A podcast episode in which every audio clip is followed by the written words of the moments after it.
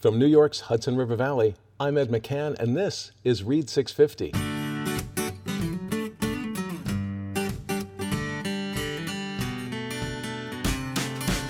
Read 650 celebrates writers and the spoken word, five minutes and 650 words at a time. Today's show is What We Wore true stories of power, promises, and polyester, with true sartorial stories from Margarita Meyendorff, Stephen Lewis, and Tracy Doolittle McNally. There's a Halloween costume party tonight up in Palenville, Lynn said on the phone. I think we should go. Rumor has it that the all male band is performing naked. Entering the cool, dark Elliott store in Manhasset, my mother placed her hand on my scrawny neck and ushered me to the back. We were going to buy a suit for my bar mitzvah. It had been two years since I graduated college, and checking out my outfit, she asked, Is that a schmilt? no, I said, laughing, it's a kilt, and I have at least 10. And on today's Between the Lines segment, writer Rhonda Zangwill describes an unconventional tag team approach to writing a novel with a friend. Conventional wisdom holds that writing is a solitary, lock yourself in the garret obsession between you and the muse. Or is it?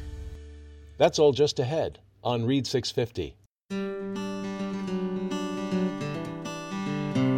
Opening a trunk to see a summer camp uniform or bar mitzvah suit or bridesmaid's dress can transport us to another time and place.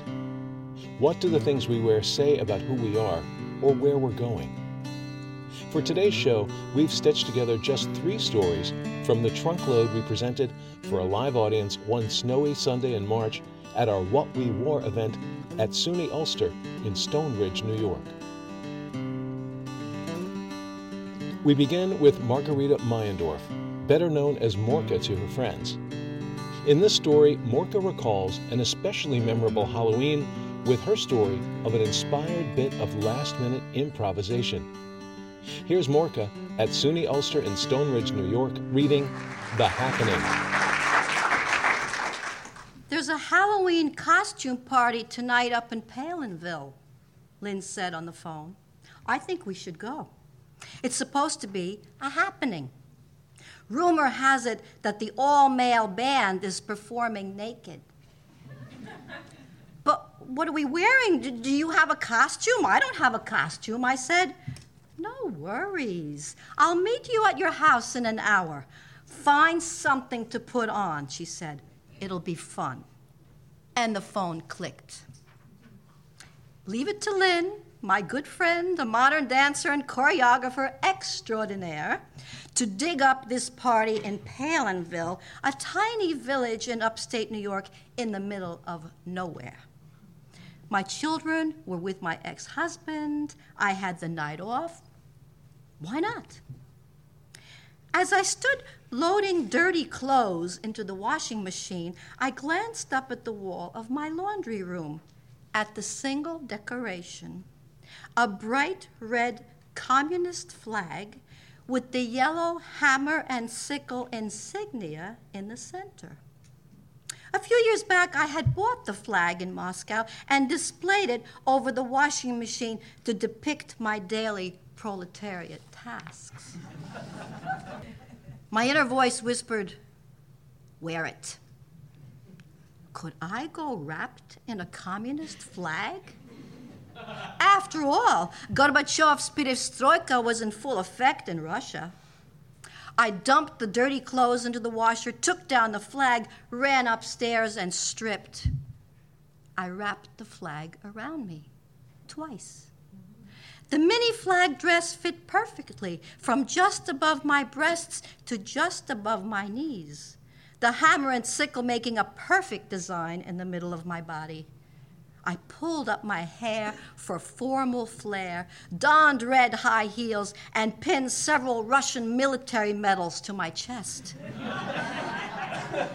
if the band was appearing naked, I could be a Russian general wearing a flag.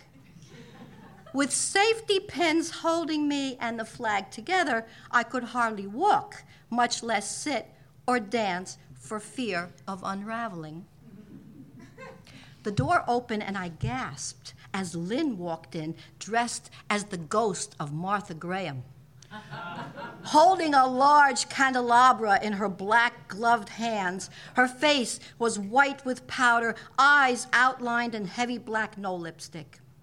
She was wearing a long, tight black dress with a turtleneck collar, and her hair was pulled back tight in a bun with chopsticks protruding. Lynn bore an uncanny resemblance to Martha anyway, but in this outfit, she embodied her. Lynn was dressed to the gills. I was half naked. Very careful not to disturb the safety pins and chopsticks, we climbed into the car and headed for the party. We were famished because, in the excitement, we had forgotten to eat. The only recourse was to stop at the drive through Burger King window at the thruway entrance. We managed to eat a few whoppers without too much movement and continued on our way. The party was packed with people who were on various levels of alcohol and marijuana highs. Everyone was in a tizzy, awaiting the advertised naked musicians. When four nice looking musicians finally did appear, yes, naked with glow paint on their members, the crowd roared in appreciation. From my perspective, they were a partial disappointment as they quickly hid behind their instruments. the guitar and cello players more successfully than the saxophonist. The rest of the evening, Lynn floated through the crowd with the lit candelabra, and I fussed with my communist flag mini dress as the heavy Soviet medals were threatening to open and expose my breasts. The next day, the Kingston Freeman ran an article on the front page Nudity and Commies in Palenville. And named names a few prominent Woodstock citizens who attended. Had I known there was a right wing reporter at the gathering, I would have let my flag slip and really give them something to write about. At least my left wing breast would have been exposed. Margarita Meyendorff was born displaced in a refugee camp in Germany and is the author of the published memoir, DP Displaced Person. She has performed as an actress, dancer, musician, and storyteller at venues throughout the United States and in Europe. Margarita has recently published an anthology of short stories based on her life's adventures. The book is called Flipping the Bird. Being fitted for a suit can make a little boy feel even smaller, as Stephen Lewis can attest. Here's Steve, recorded at Read 650's What We Wore event reading the new suit. Entering the cool, dark Elliott store in Manhasset, my mother placed her hand on my scrawny neck and ushered me to the back. We were going to buy a suit for my bar mitzvah, my first suit. She pointed toward the large boys' rack, and my heart sank. They all looked like something my father would wear to work. I shrugged. Try one on, just for size, she said. A salesman hurried over, baggy pants flopping over his brown shoes. Just for size, he echoed. You don't have to get it. I was old enough to know what they were doing but too young to stop it. I pointed to the one without stripes. My mother said it was charcoal gray. The salesman held out the jacket like a matador holds a cape. I contorted myself in. He jerked down the back, walked around front, and tugged at the lapels, then the sleeves, then buttoned all three buttons. Perfect, he exclaimed, before handing me the slacks and pointing toward the changing room. The slacks were two feet too long, baggier than pajamas, and the crotch was located somewhere near my knees. I padded out of the dressing room with a wad of gray material bunched around my white socks, a silly grin on my face, waiting for the howls of laughter. Gut, spat the short, balding tailor who had appeared, pins between his shadowy lips. He also wore baggy pants. His sleeves were rolled, tie loosened. I turned to my mother with a smirk. She looked away. She was not going to protect me. He said, Get up there, pointing to the carpeted riser. The man put his stubby fingers through the belt loops near my hips and hiked the pants up just below my nipples. That's not where a man wears his pants, Sonny on your waist, but I don't. You'll wear 'em there, he said. I turned again to my mother. Eyebrows knitted, lips pursed, she gave me that or else look. Next, he pulled out a yellow tape measure, stuck one end up just beneath my crotch, and slid the other hand down along the tape to my ankle. Shrinking into myself, I giggled and bent over. Straighten up, Sonny. I straightened up. These aren't dungarees, Sonny. You want to be a man, you dress like a man. At my bar mitzvah a month later, I looked like I had gone into my parents' closet and put on one of my father's suits.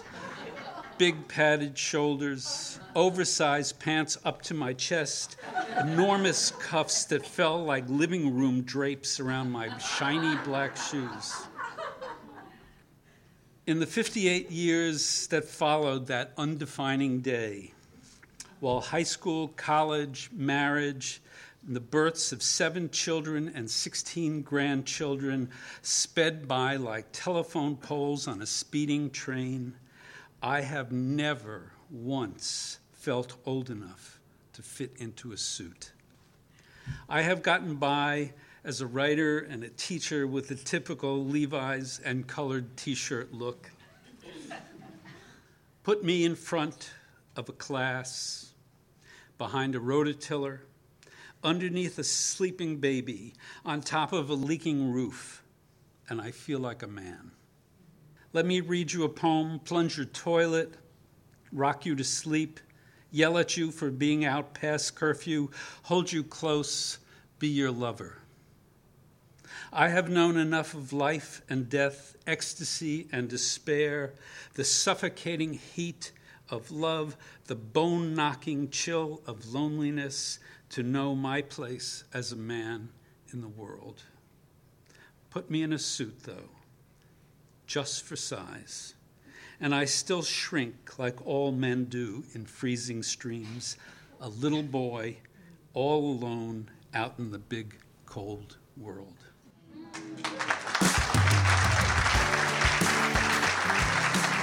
Stephen Lewis is a former mentor at SUNY Empire State College, longtime member of the Sarah Lawrence College Writing Institute faculty, and a longtime freelancer. He's the author of several fiction and nonfiction books, and his work has been published widely, including in the New York Times, Washington Post, Christian Science Monitor, Los Angeles Times, and elsewhere. Steve is a contributing writer at Talking Writing Magazine, and he's senior editor and literary ombudsman for Read 650. His new novel, The Lights Around the Shore, is published by Moonshine Cove. Tracy Doolittle McNally's new colleague at the law firm was fascinated by her sense of style, and she didn't hesitate to say exactly what was on her mind. Tracy memorializes her colleague, Camille, in this piece she's entitled Desperately Seeking Fashion. Oh my God, oh my God. You are the cutest thing I've ever seen.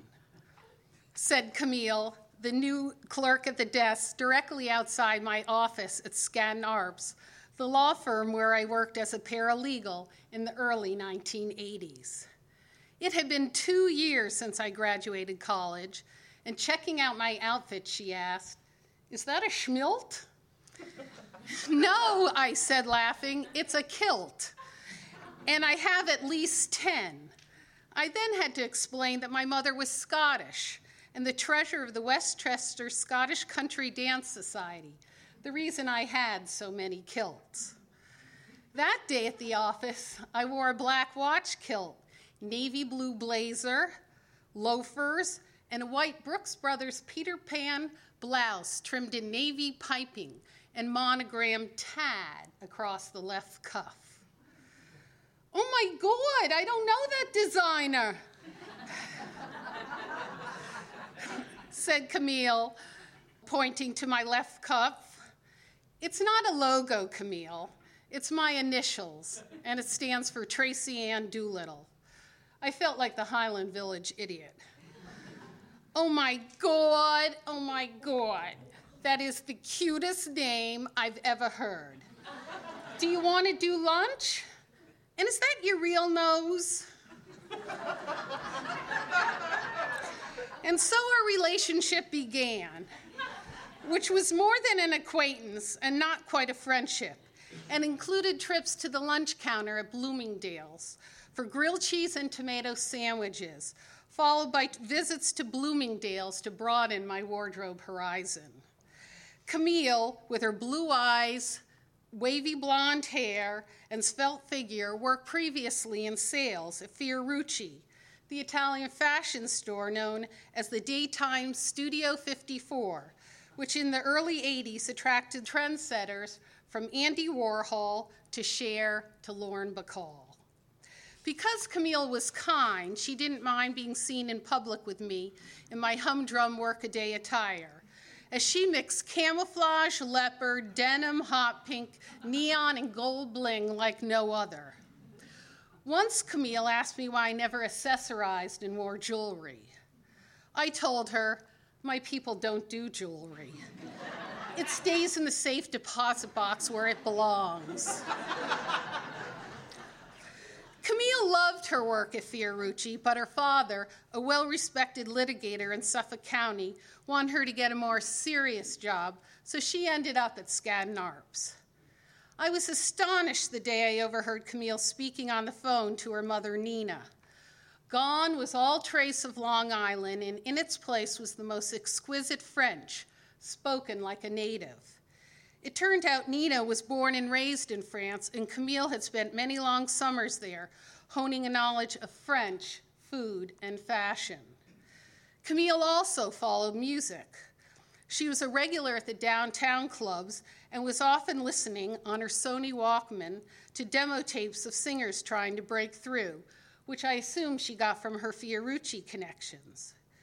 Because Camille knew I was a dancer, she gave me a demo tape with a chorus of, Everybody come on and dance and sing. Everybody get up and do your thing. I liked the song so much I was dancing to it in the hallway at Skadden Arps. Oh my God, oh my God, you are such a good dancer. Do you want to go to Danceteria this Sunday and hear this woman? She's singing in public for the first time. Not really, I said. I mean, she's really good and all, but I don't like crowds. So off Camille went with Nerdy Mike from the mailroom in his short sleeve shirt and pocket saver. Monday morning, Camille bursts into my office and said, Oh my God, oh my God, you missed it. She dresses just like me. And her name is even cuter than yours Madonna. I think she's gonna make it.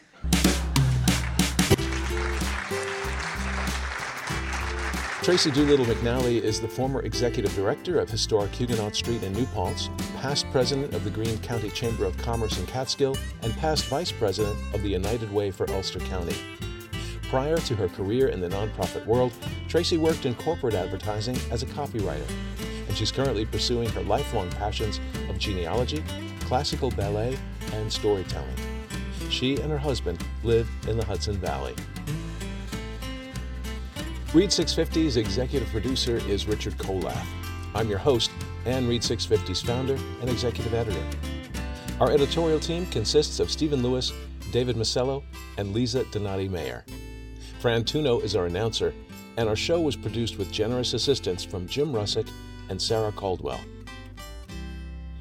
If you've written a review on Apple Podcasts, thank you. And if you haven't, now is a great time to do so. It really helps us, and it helps other people find the show. We'll be back with Rhonda Zangwill and Between the Lines after this short break. I'm Ed McCann, and this is Read 650. Support for Read 650 comes from the Writing Institute at Sarah Lawrence College. Enroll in a non credit workshop where everyone, from the novice to seasoned writers, from preteens to retirees, can find a class to explore their talents and bring their inner writer to life. The Writing Institute helps writers in every genre to grow, welcoming them into a supportive community of better thinkers, better listeners, and better writers. Learn more. Visit sarahlawrence.edu slash. This week on Between the Lines, Rhonda Zangwill tells the story of how she and a friend navigated writing a novel together. She says it was energizing, inspiring, and fun, as well as frustrating and sometimes even enraging. Luckily, she and her friend Janine Babakian ultimately ended up on the same page, and if anything, she says, they're even better friends now than they were before. Here's Rhonda Zangwill reading Words with Friends. Conventional wisdom holds that writing is a solitary, lock yourself in the garret obsession between you and the muse. Or is it? Not long ago, my friend Janine and I decided to write a novel together. Why not? We already considered each other inordinately clever. We already shared countless passions Jane Austen and Broadway musicals, ab crunching and kickboxing, a deep belief in the power of snacking. Also, we are both writers, earning our daily bread, churning out mostly dull, albeit socially useful stuff for other people. So why not do it for ourselves? Unleash our long throttled creativity. As an added bonus, our book would be based on real events. The sojourn we took through Uzbekistan and Siberia in the mid 1990s.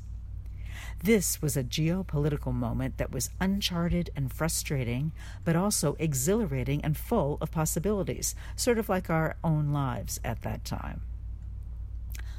I had plenty of source material photos, yellowing faxes, telegrams, dot matrix email printouts, even the carbon of my airline ticket.